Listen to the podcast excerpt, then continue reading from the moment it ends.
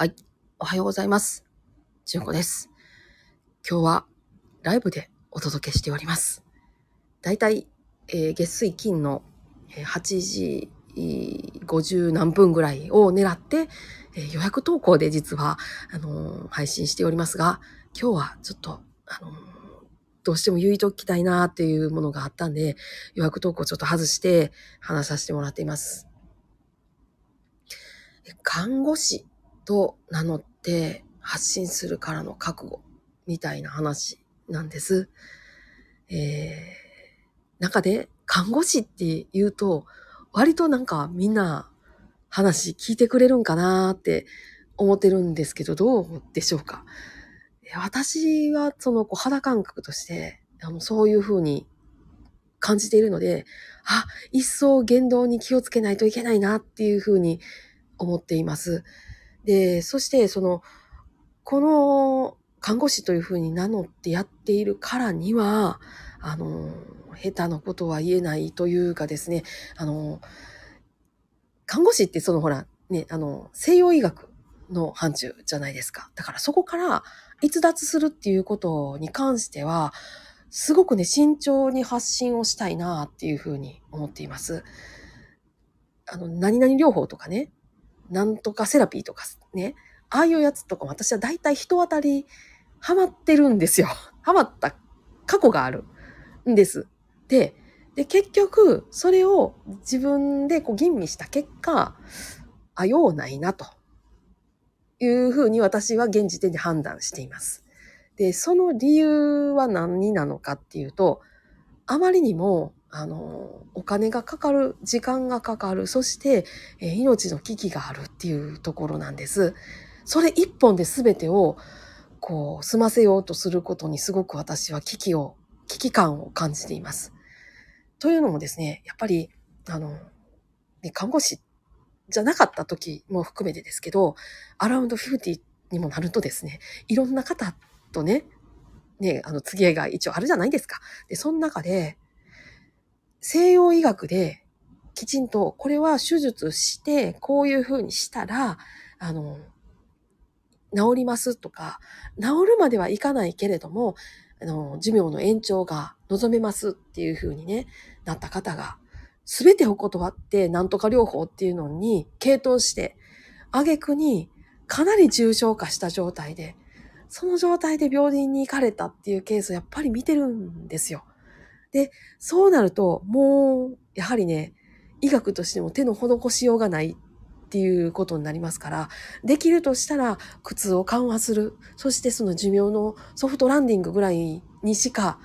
ならない。その根治的な話とか、もうちょっとしたそのソフトランディングっていう話とかにはならないっていうのがあるんですよ。それ、その人が、もしその、その両方に傾倒していなかったら、最低でもその両方と、その西洋医学っていうのを、その二つともやっていてくれてたらっていうふうに、私はすごく思うことが、やっぱりその、知ってる人とかでも何回かあって、でそういうのもあって、私は看護師っていうところで発信するときには、あの、西洋医学をベースとした発信っていうのを心がけるようにしています。私自身がね、寺にいてるっていうのもあって、で、だからって言って、寺の信仰だけが全てではないと思ってるけど、でも寺の良さもよく分かってる。で、看護師っていう仕事をしてて、西洋医学だけが全てじゃないけど、でも西洋医学のあの良さもすごく分かってる。で、問題はその西洋医学じゃない代替医療とかなんとかセラピーっていうとこだけっていうのに、えー、関わってしまうっていうのの危険性を私は思っています。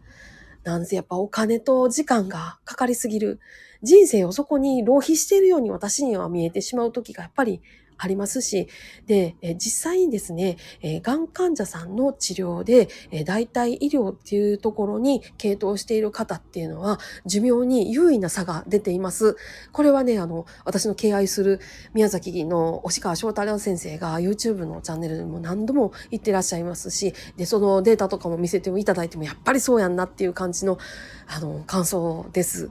だから、私自身は看護師と名乗って発信するからには、あの、そういったものには、あの、かなり懐疑的な立場でいたいと思っています。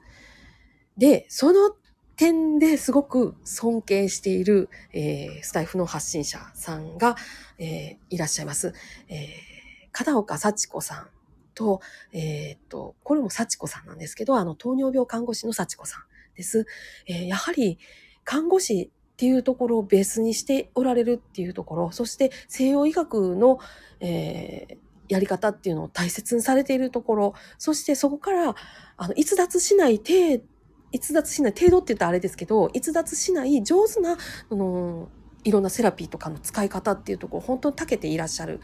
で、えー、必ず西洋医学とのつながりっていうのを大切にしていらっしゃるっていうところがすごくあの私にはあの信頼が置けます。いろんなね、看護師っていうところで発信してらっしゃる方、えー、YouTube にも多いですし、えー、インスタにも、えー、Twitter にも、そしてここのスタイフにも多いですけれども、どうかそこ、どうしてその看護師っていうところで信頼してしまうのかっていうね、とこね、私ほんまに、ほんまにいいのかなってめっちゃ思うんで、あの、本当はその人が何て言うてるのか、そしてその言うてることってほん、本当にその妥当性があるのかっていうのって、絶対私らに難しいんですよ、聞いてる方には。聞いてる方には難しいんで、あの、基本、西洋医学から逸脱しないっていう、この基本だけ押さえといてもらいながら話聞いてもらったら、私はいいなっていうふうに思います。あの、いろんなものをね、否定しちゃったらダメなんですよ。否定しちゃったら、うん。だけど、その、その、それ妥当性、だと、難しいなせやけど、ほんまに、ほんまに私、あの、西洋医学でご飯食べてるっていうところもあるんですけど、やっぱりね、その、命が短くなるか患者さんとかっていうのを目にすると、うん、あの、大手を振って何々セラピーですよなんて私にはとても言えないっていうふうに思ってるので、うん、なんか、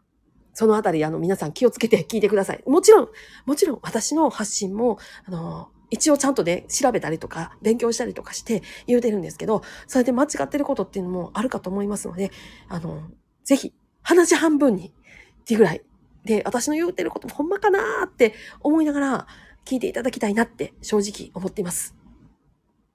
これからも私は、あの、勉強はたあの、絶やさないように頑張っていこうと思っています。えー、えー、今日も 頑張りますので、よろしくお願いします。はい、それでは行ってきます。えー、皆さんどうぞ、安穏な一日をお過ごしください。あ、腹ペコママさん、暮らしのアドバイザーさんですね。はい、ありがとうございます。はい、ドスコイオズラッコさん、ありがとうございます。えー、お二方コメントありがとうございます。まだよかったら、他のものも聞いていただければと思います。それでは、失礼いたします。皆さんどうぞ、良い一日をお過ごしください。